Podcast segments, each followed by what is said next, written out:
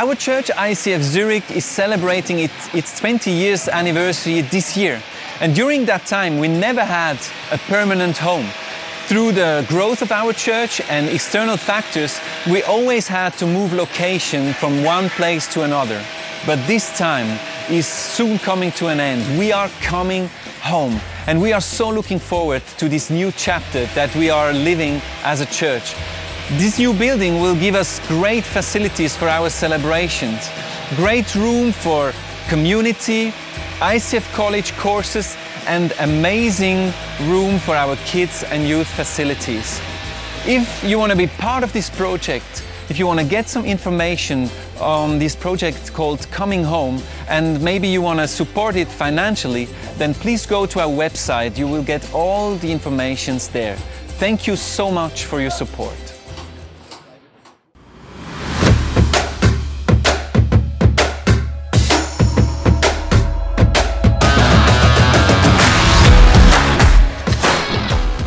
Bungee Jump ist nichts. Heute gehen wir Bergsteigen.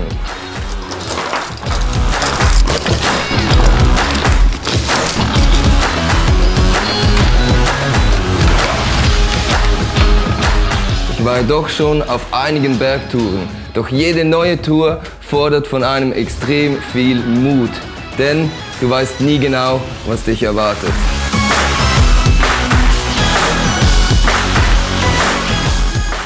Doch wollt ihr ein Geheimnis wissen? Den Mut hole ich mir von da oben.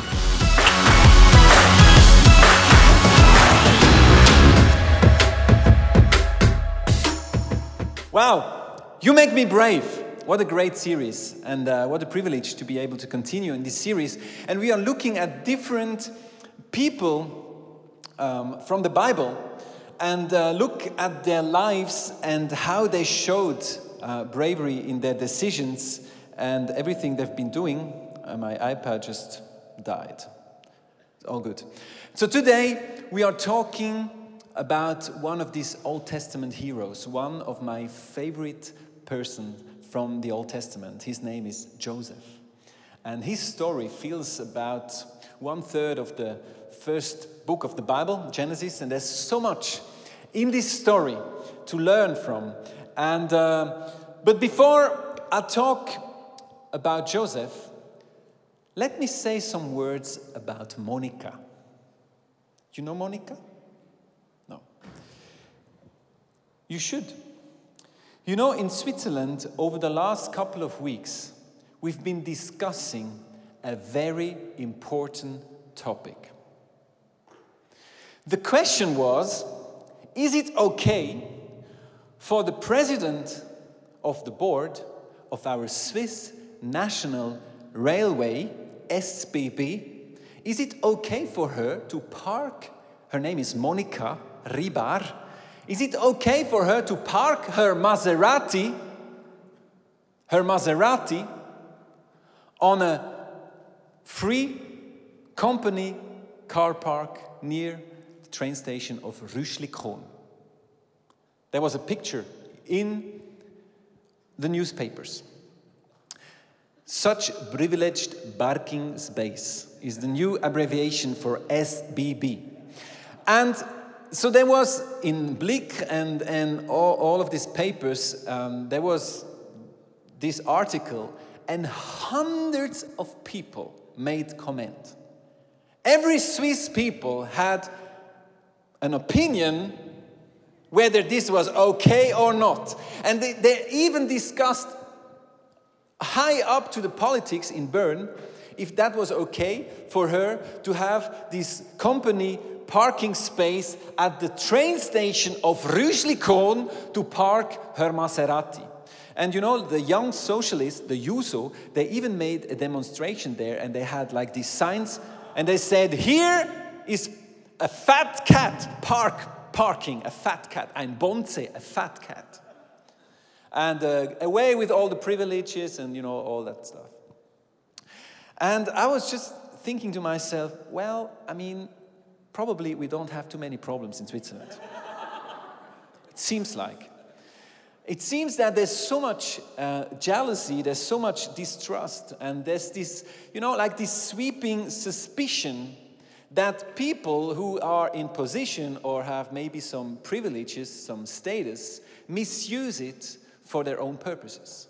It's like, and there was like this we are the poor guys working poor, and there are the privileged managers who do whatever they want and they can do whatever they want in our country. And so people were discussing that on and on and on. And uh, it was actually, it was a bit sad uh, to look at this discussion because it showed that there's a big gap between these uh, different groups with different status. And maybe you ask yourself now, what does this story has to do with the story of Joseph? The thing is that when we start into the story of Joseph, we start with a scandal, and a scandal that has to do with privileges and status.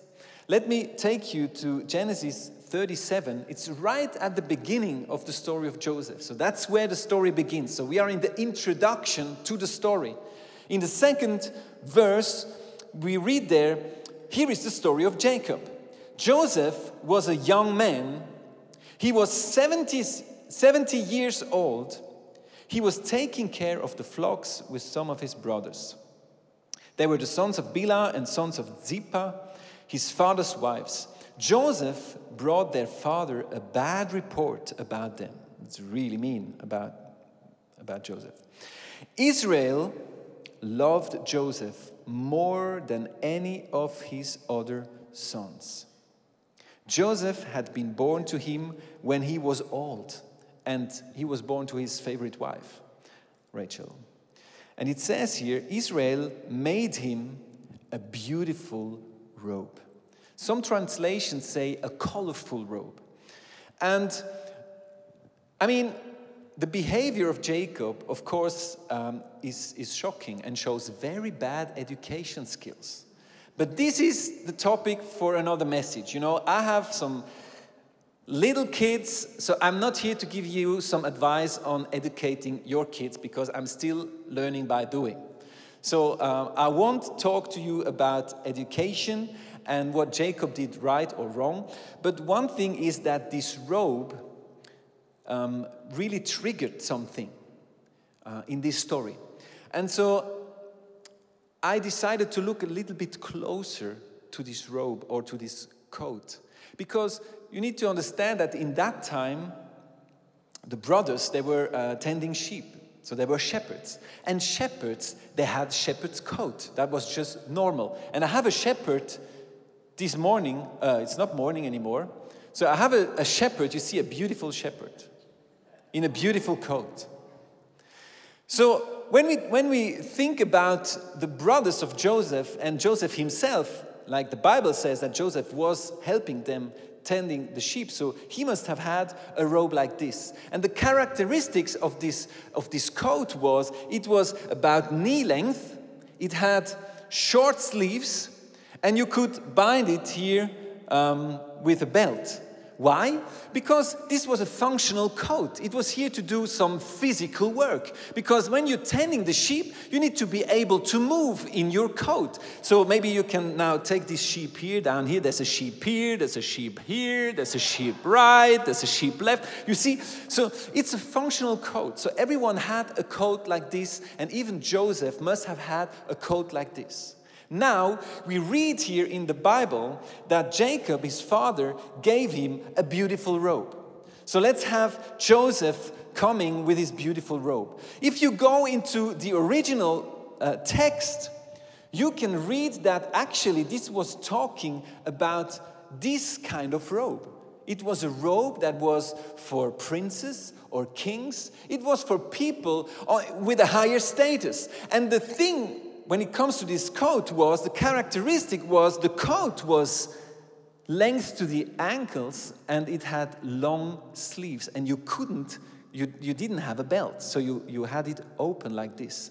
And of course this robe was not really made for physical work. And a prince is not usually the one who is tending the sheep. He's the one who is looking after the people who are tending the sheep. So when we look at that and when we go into a commentary, we see that this robe was the most noticeable characteristics of social status.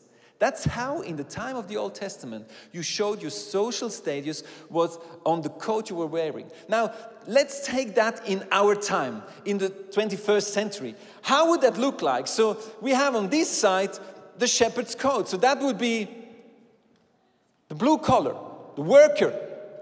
Yeah. He's, uh, He's doing some hard work. And that's why he has, you know, that's not really for, uh, it doesn't really have to be beautiful. It's just functional because you need to be able to work and maybe you get a bit dirty or whatever, but you need to be able to move, to have your, your tools in your, in your pockets, whatever. So that's, that, that would be the shepherd coat. And, and this would be the robe. So that's the manager, you know, that's the guy who is uh, he's just checking his, uh, his stock exchange. He's just uh, doing some very important calls to, to China and Singapore.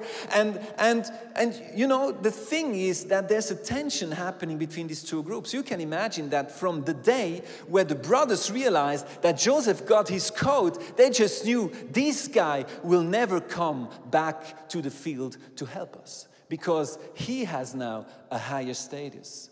And how often, I mean, we see it in the story of Monika Ribar, how often do we have these two different status groups that are kind of um, jealous about each other, and, and this guy uh, thinks he's the only one who is working, and this guy is just sitting on a desk and he's just uh, doing whatever, but he's not doing anything. And this guy think, yeah, I mean, he has no clue, and uh, if I'm not the one taking the big decisions, everything will, will, will go down, you know? Thank you very much for, uh, for your help on this illustration. Yes, let's give this, these people a hand. So we have here this, this classical clash between the blue collar and the white collar. And the interesting thing in this story is it was actually prophetic that Jacob gave Joseph this robe. Because if we fast forward a couple of chapters, we find Joseph exactly in this position. And I don't think that Jacob had realized that. I mean, that was bad parenting happening right there. And again, I won't be talking about bad parenting, but if we take the bigger picture, we, we see that actually Joseph had a prophetic sign giving him this robe. Because if we go into Genesis 41, and this is 13 years later, so it's 13 years later. Joseph now is 30. And we read here So Pharaoh said to Joseph, I hereby put you in charge of the whole land of Egypt. Then Pharaoh took his signet ring. So that was to do a signature. That's where this word is coming. So you had the signature on the signet ring from his finger and put it on Joseph. So that talks of great authority. So Joseph was number two in Egypt. That was major. He was the man taking all the big decisions of, uh, in behalf of the Pharaoh. And then we see he dressed him in robes of fine linen. There we are again. So we see he gets this robe because this is the status. It's a status thing. He gets this special robe. And then put a gold chain around his neck. So there was bling bling happening right there in Egypt. And now, he had him ride in a chariot at his second in command. He got a company car. And in some translation, it says it's a, a, a two seater, this car. So it was like, probably it was red. When you go into the original Hebrew, it was red and it had horses in front of it. That's a Ferrari. Man, I just got a revelation right there. That's the first Ferrari in the world. Make way. And he said, and people shouted before him, Make way. Thus he put him in charge of the whole land of Egypt. You know, we see that we very easily can get judgmental about people that have maybe a status or success or economic power that is not ours. And so we look at people like Monika Ribar. Uh, she's board of one of the biggest company in Switzerland. And I don't know, maybe if you have read that in the newspaper, I don't know what your thoughts were about her. But now, let's, let's, let's, let's think a moment. Joseph, he's one of ours. Imagine Joseph will sit right here in the middle of this congregation. He was a man after God's heart. And God had gave him favor. We read that through the whole story. God had gave him favor, and through this favor, he got authority. To this authority, he got some status. And he got economic power. He had a company car. He had gold around his neck. He had the fine linen robes, and he was man of God.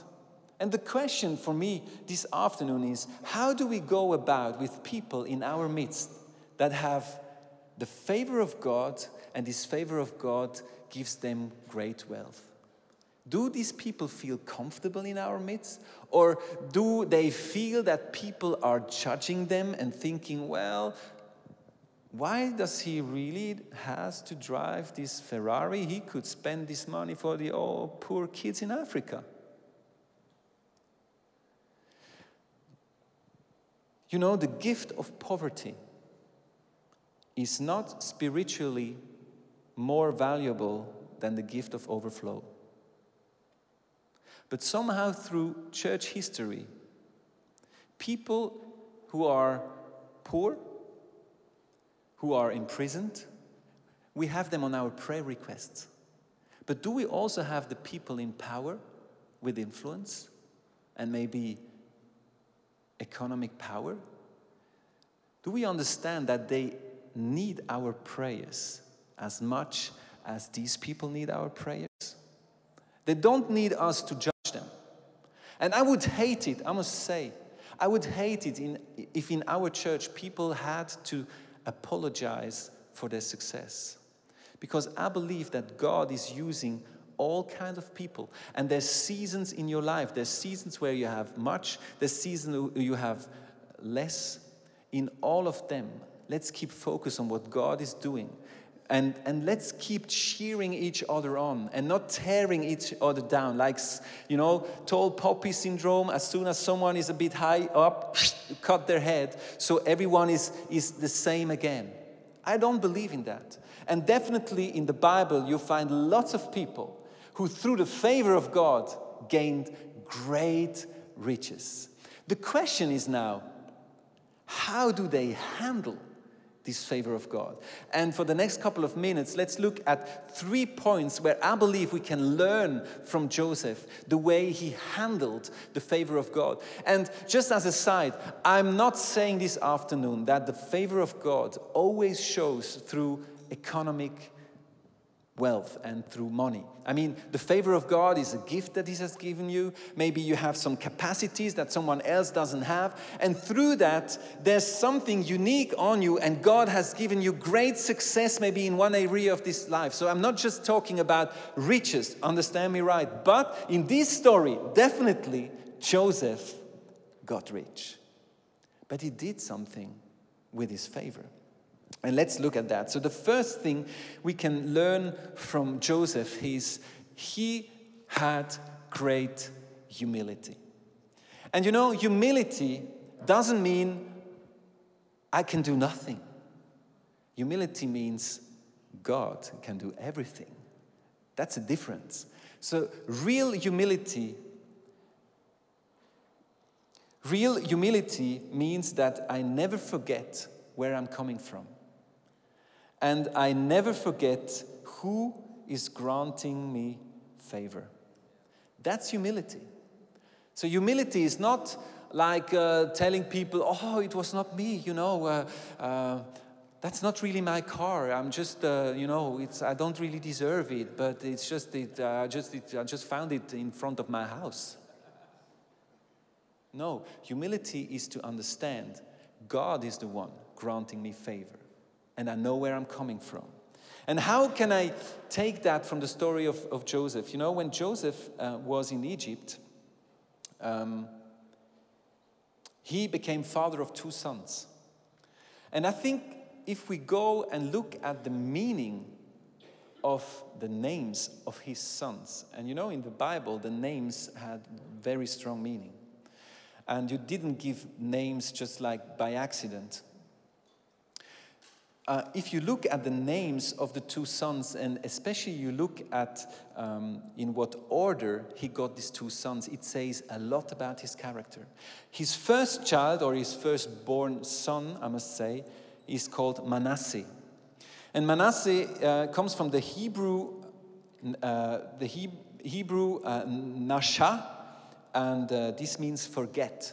So the name Manasseh means God made me forget.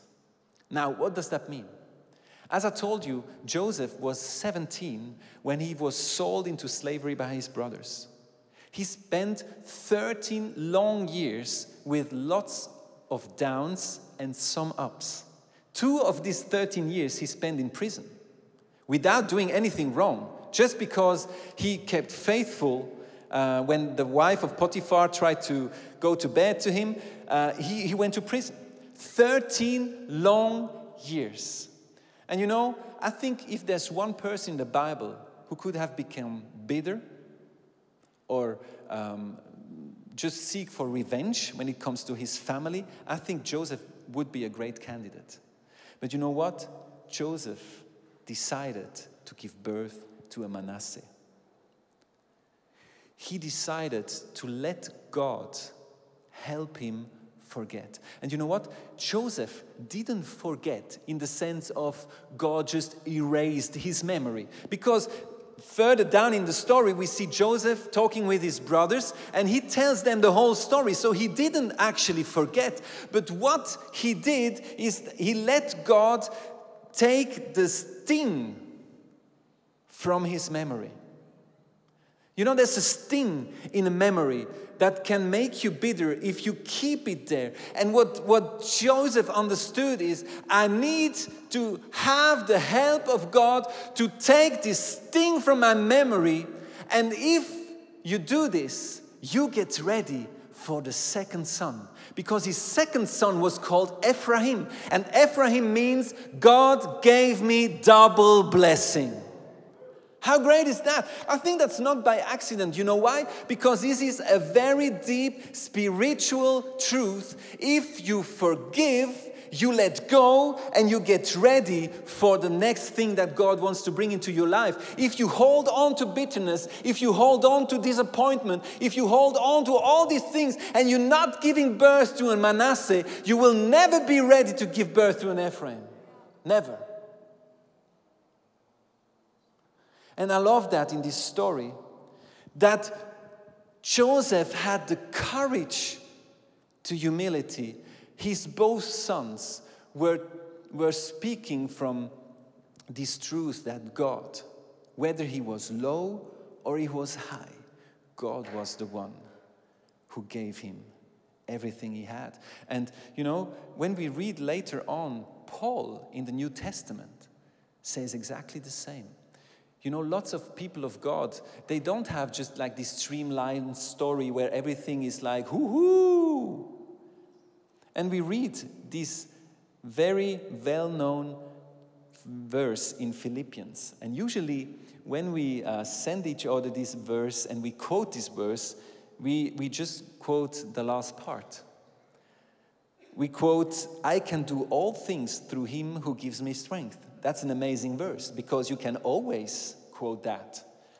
When you go into an exam or you go into, uh, into holidays with your, uh, with your mother in law, I can do all things. But uh, it was just a joke. I love my mother in law, but she's not here tonight, hopefully. Philippians 4, let's start at verse 12 because that's the context. I know what is what it is to be in need, and I know what it is to have plenty. Hey, that's Paul talking. So Paul, he knew both.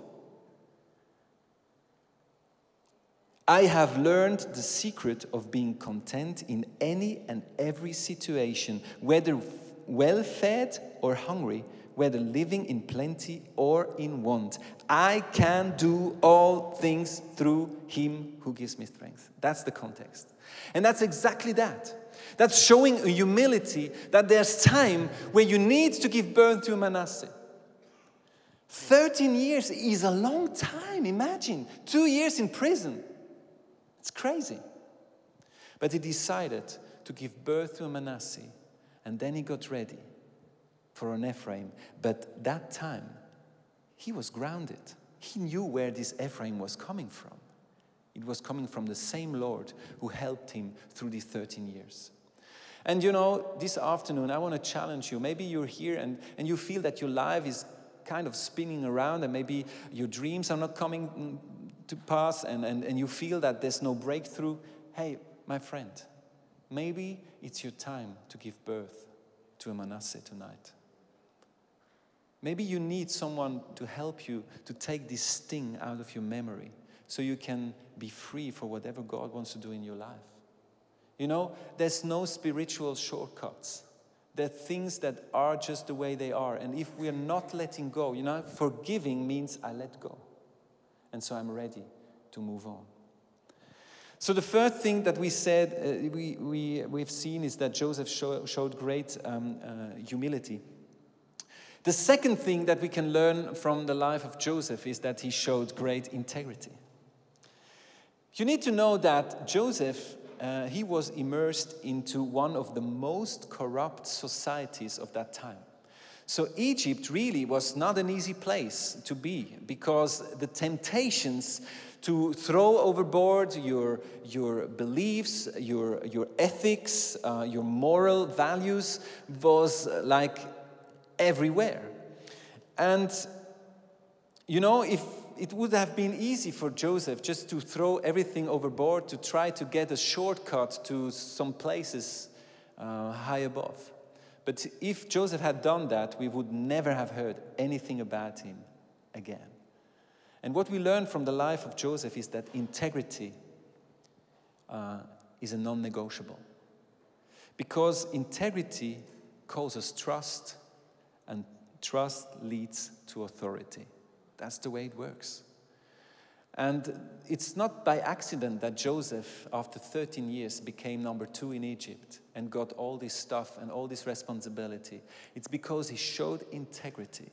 And integrity is something where, um, where trust and then success can grow on. You know, I read an article a couple of weeks ago about a guy from China, an economist and atheist. His name is uh, Peter uh, Zhao and this guy, he was like high up, like, like an elite economist, um, and uh, he got asked by the Chinese um, uh, parliament, like the Chinese uh, government, to investigate why America or why in the Western world the economics were more successful than in China. So they asked him as an atheist to go to America and to do a survey and to find out what are the keys of success that the, the, the Western um, market economy is working better than uh, in the East. And so he went to America for seven months. And he made all this field research and whatever he did, like he probably talked with lots of people and, and, and, uh, and looked at companies and uh, um, at markets and so on. And then he came back after seven months. And you know what? His result, in a nutshell, of course, it's probably five books, but in a nutshell, he said the following What makes the American economy more successful is the combination of market economy and churches. These two things. He said, market economy is important because it fights idleness. Market economy. But on the other side, a market economy without a common set of values, and he found that Christian, Christian values, Christian ethics was the breeding ground where people could start trusting each other, and through trust, there's successful long-term relationship happening. And so he came back to China and said, and I have a quote from him, he says it, is it not integrity that you are pursuing? Then you ought to know places with faith have more integrity. For China's crawling economic reforms, these ought to be an important inspiration. You can imagine that his findings, they didn't really like it in China. And he had to go out of the country. Eventually, he became a Christian because he just, I mean, for him, it was so clear. Like as an atheist, he, he saw that and he, he thought, that, that's it. We need this common set of values. We need something that is bigger than ourselves because if everything that you're doing is just building on yourself, then there's really nothing left. And so he came back, he said that, and now he's living in America and he needs some, uh, some serious protection, this guy, because, you know, like he was about to change something on the very basis of this country of China. So, what it says here is that integrity is the foundation of success, is the foundation of trust. And, you know, it makes me sad sometimes to hear that, that even Christians sometimes think that they need to, to twist a little bit on the integrity to get maybe a bit the fast track to success. And you know, in the short term, it can look like it. When we look at the life of Joseph, we can say in the, in the short term, it, it didn't really work with this integrity thing because he could have slept with his wife and then, you know, but he didn't do it. And this caused him much trouble. But at the end of the day, I believe this was, this was the reason for his success because he didn't compromise on this. So we see integrity is something that we can learn from Joseph. And the last thing that we, that we learn from Joseph is responsibility. You know, when God grants favor, in whatever area it is, it's never for you only. You are blessed to be a blessing, always. Great favor, with great favor comes great responsibility. And we see that in the life of Joseph. I mean, when we go into Genesis 41, we see that there was these seven years of famine. In this time, Joseph, with his strategic thinking and his position, he made plans to fill up all the barns. And then during seven years, Joseph became a savior a type of Christ. We read it in verse 56 when the famine had spread over the whole country, Joseph opened all the storehouses and sold grain to the Egyptians. For the famine was severe throughout Egypt, and all the world, not just Egypt, but all the world came to Egypt to buy grain from Joseph because the famine was severe everywhere. So we see through Joseph, people got saved because he, he understood that his position was not here for him just to enjoy his two seat ride with the horses in front and red and, and his gold and his coat. And you know, he could have just, well, I made it. I'm the master of the world. But at the end of the day, the salvation history continued because of Joseph. At the end of this story, all his family comes down to Egypt and gets saved throughout this famine and throughout Judah, one of his brothers, then eventually David, and Jesus was born. So we see that there's a big responsibility that is coming with favor. And I hope you understand tonight that if God has given you gifts, if God has given you business success, and with that economic success, it always comes with responsibility to use it for God's purposes. And so we read at the end of the story of Joseph in Genesis 50 20, you intended to harm me, but God intended it for good to accomplish what is now being done, the saving of many lives. You know, at the end of the day, this is every man's every woman's purpose It's the saving many lives. And this comes in so many different colors. But each and every one of us has a place to play in this saving history.